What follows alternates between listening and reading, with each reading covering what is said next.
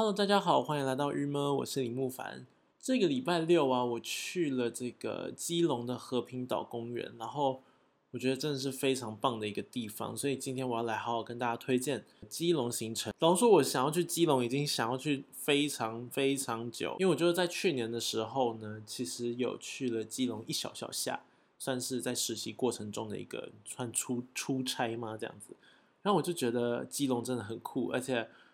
好像小时候去基隆啊，都会去这个基隆运河的右岸，也就是有什么长隆饭店啊，然后城隍诶是城隍庙吗？就是基隆庙口那个地方，这样那附近这样就都是去那边旅游。然后其实那时候因为我是很小时候去，所以我对基隆的这个左侧的这个部分其实是完全就觉得，应该说是我从来没有意识到，在我小时候啊，我就觉得就是基隆就是长隆饭店，然后出来这边有一个一些街这样子，然后一个算城市嘛，小城市的感觉，然后这个运河上呢就停了很多艘渡轮这样，然后都我其实根本就是看不到对面那一个，可是嗯，因为这个上就去年的这个出差呢，就我又去到了基隆这个左岸的部分。我觉得实在是蛮有趣，然后我就一直记在心里，说我我想要去基隆玩，我想要去基隆玩。可是呢，就一直觉得基隆好像需要开车或什么的，好像是一个需要一个长假啊之类的才可以去玩的一个行程，所以我就一直放在心里，超好笑的。然后就这样过了一年，整整一整年，就完全没有去到基隆。然后呢，但我前几天呢，跟我男友就，我其实是跟他说，哎，我想要去这个和平岛公园，有机会我们去。可能因为他实在是有点忙，这样，所以我就想说，所以他就跟我说，好，那我们就这礼拜去吧。因为如果不这礼拜去，就有点不知道哪一个时候还可以去了，就要等好久好久以后。于是我们就出发，这样，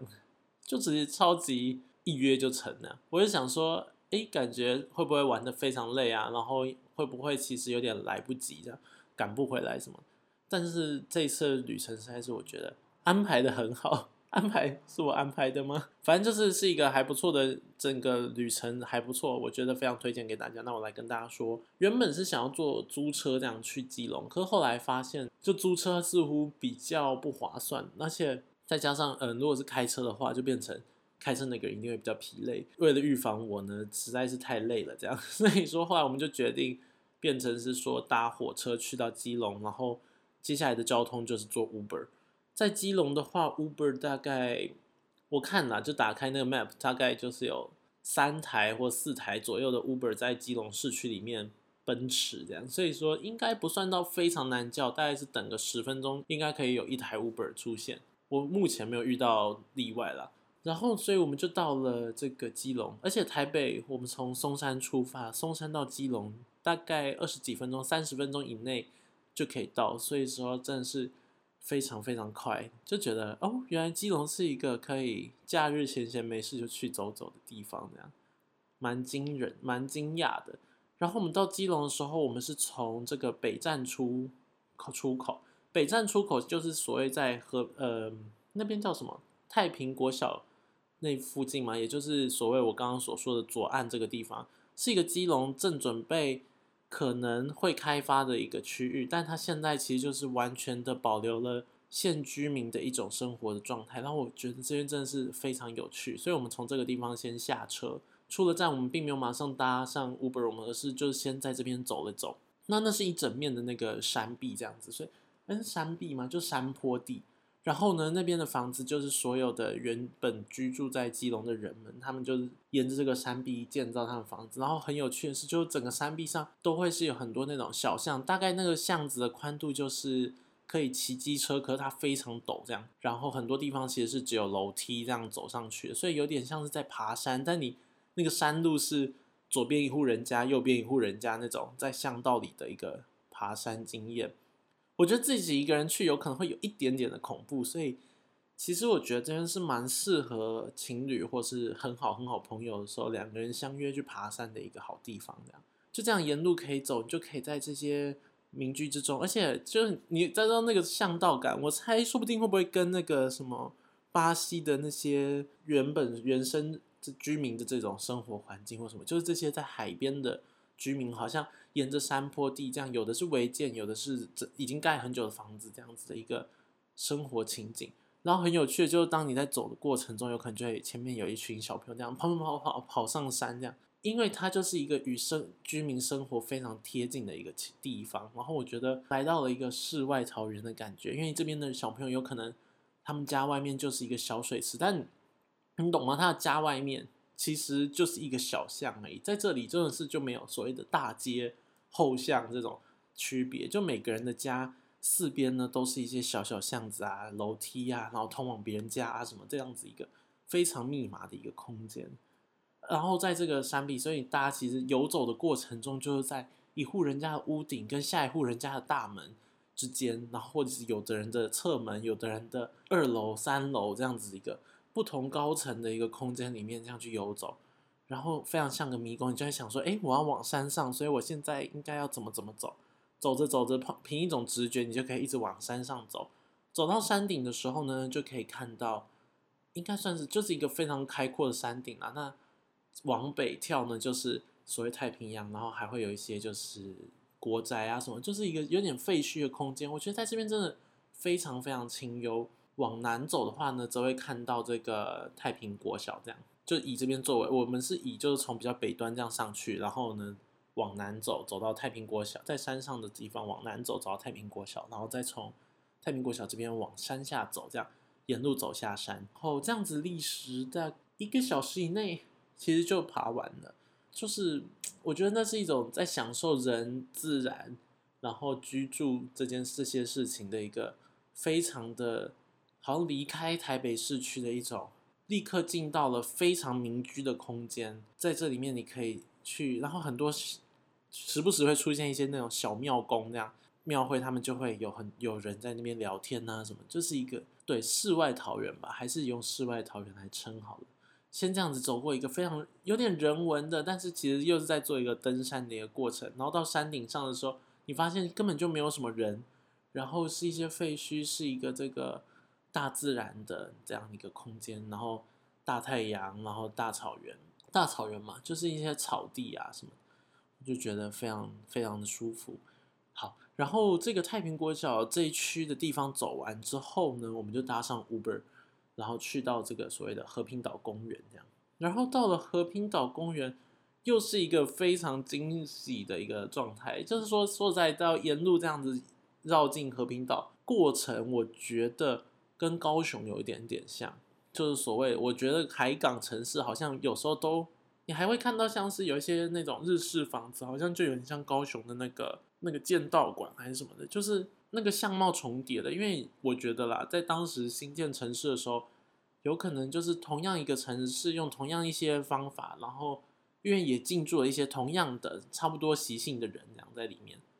好，所以在这个路程，我是觉我自己觉得说那有多激龙，我倒觉得还好这样。但是到了和平岛公园之后呢，我们就买票进去，好像学生票好像是八十块吧，还是什么，反正可以刷悠游卡去买票这样。那一人一张票就进到和平岛公园这样。那这个和平岛呢，主要就是一些有可能是岩石这种海水侵蚀的一个这个地形这样。然后其中有一个所谓岛中岛之类的。那我今天想要着重的在其实是，其实来到和平岛公园，我主要想要跟大家先就是分享的是。也就是为什么会来到和平岛公园的一个原因，就是这是因为我在上个礼拜的时候，应该算上上礼拜的时候呢，有一个人叫刘家亨的一个算网红嘛，他在他的 Instagram 上就有就是去了一个地方这样玩，然后我就觉得哇太美了。后来他在上礼拜的时候分享说，哦这边就是和平岛公园这样，那我就觉得好，那我一定要去看看这样。那这个地方是什么呢？就是它算是和平岛公园的其中一块。因为和平岛公园除了风景地之外呢，它其实有一个有另外大概四分之一的区域是泳池，然后就是 是泳池，就是那种它用了水泥去框出了一一些泳池的范围，所以它其实是海水泳池这样子。然后还有一一块沙滩这样。然后这个海水泳池蛮有趣，就是。我不太确定它的水深多深，然后就是其实蛮多，就是小朋友应该不能这样说，大概就是年轻中学生嘛，或什么就国高中生，他们就会相约去这个泳池，然后就是疯狂跳水这样，所以我猜水深应该算是够深的这样。然后有教练，那不是有这个救生员在旁边，蛮多救生员都大概有个四五个救生员在旁边看。然后他也有一很大的一个小池是给这个就是浅的池子是给小朋友玩水的这样。那都是使用海水，也就是都是自然的水，然后流进来。那它重点就只是做了一个拦起来，让它说去与外面的海去做区别。所以你在里面游泳的时候，这个水会比较的平静，不会有浪。大家也可以就是放心游泳了。那救生员就会规定，哎，不准小朋友，尤其小朋友不不要走出了这个礁岩这样子，不要走出了这个呃水泥灌出来的一个空间，不然出去就很危险嘛，就会被浪打走，很有机会被浪卷走这样。所以大家就是在这个框起来的区域里面玩，有人跳水啊，然后大家就是很开心。那我们去的当天，因为太阳实在非非常大，所以就是也会很多人就坐在阴影里，这样就是它是一个好像这种感觉，就真的好像来到世外桃源。因为你在搭搭车，然后就到了一个大家这么快乐的，然后去玩一个非常比较自然的地方，然后每个人都准备好了泳具啊什么的，然后去这样下水。有确实，嗯，这边呢，它会有贩卖泳衣啊、泳帽之类的这些产品，在他们的贩卖部，大家找一下就会找到。但是因为我们当天呢是，还是没有找到。其实后来我们两个并没有下水，然后我们是坐在阴影里面。但我觉得我们大概坐了有可能一个多小时哦，反正我们在那边坐了好久，就看大家这样子下水，光坐在旁边就是一个非常享受，就好像来到国外的那种度假的这种圣地。大家在玩水，这样虽然说这边真的很小，这样讲起来好像有点可怜，但是不得不说，它还是一个非常漂亮的地方。而且，因为它不算是一个非常非常美的拍照的景点，我觉得啊，就是它是一个玩水区，所以它不是一个拍照点，所以其实没有那么多的这种网美或什么的去拍照。其实很多都还是是当地人的那种感觉，或者就住附近的人，然后。晒的大家都晒得超黑的，然后去这边玩水，这种感觉真的很快乐诶，就是你看到大家是好像居民，然后在西棚，这叫做西棚引伴的，一起去玩这样玩这个水，然后去非常的享受这个一个夏天的岛屿的那种气氛，然后还有很多人带着大大小小只的狗这样，超级可爱的，就一堆一堆的狗，然后这样大家就带他们就掉到水里面去，然后狗人。然后小朋友什么的一起游泳，可惜就是他没办法。我觉得他因为大家都有备而来，所以他不是一个那种你可以随便乱穿就下水的人啊，就是去买一下泳衣这样子，然后再下水去玩。然后因他的感觉是说，就是游完泳之后，他也有很好的淋浴空间，大家可以去把自己冲干净。对，所以我觉得整体是一个非常非常好的一个环境。如果说实在的，下次有机会去游泳的话，我觉得还是可以考虑。当然的啦，因为整个基隆北海岸其实是有非常非常多的这种玩水的圣地，也不一定要局限于在这个人造的区域里。我觉得这样的空间的好处，大概其中一个就是，嗯，安全，因为你不会游出去，你不会被大海卷走，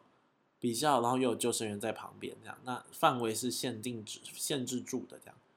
那其他地方有可能比较海边的，它的那个。危险性就比较高，所以大家可以自己评估自己的试水能力，然后跟今天想玩到底是沙岸、沿岸、礁岸什么。那因为又是这个已经用水泥灌好，所以它的至少你在上路、在着陆跟就是在岸边，你是有这个水泥可以扶着，所以比较不是那种珊瑚礁刮手、割手、上手这种状态。所以我觉得大家可以取决一下今天自己想要去玩什么。那我自己是觉得这样子一个场域在台湾。其实是一个非常非常幸福的一个空间，然后如果是住附近的人，这样子可以偶尔偶尔就去玩玩水，是一个非常愉快的一件事情。好，然后我们在那边大概待到下午有可能三点四点左右，然后我们就搭 Uber 再回到市区，然后在这个城隍庙附近吃了一个生鱼片。哎，城隍庙，我一直说城隍庙就是基隆庙口这个附近吃了一个生鱼片，这样。那吃完之后，我们就搭火车回家。呃，回到台北大概是六点左右，或者五点多吧，五点多，然后休睡个觉啊，休息一下，快八点的时候再去吃个晚餐，这样就觉得哇，这个行程实在是非常非常非常的推荐给大家。这样子，的确说就是这样的行程的好处是，它在一个比较自然的空间，所以不太需要人挤人，然后又可以嗯享受一下自然呐，然后大家各取所好，我们多发掘一些这种台湾的有趣的景点，然后一起互相 share，那我们就可以多出去玩这样。就觉得今天是这个什么星期三小周末，可以开始讨论一下这个假日要去哪玩，对不对？好了，那我们今天就分享这个行程给大家好了。那今天就到这边喽，大家我们明天见，拜拜。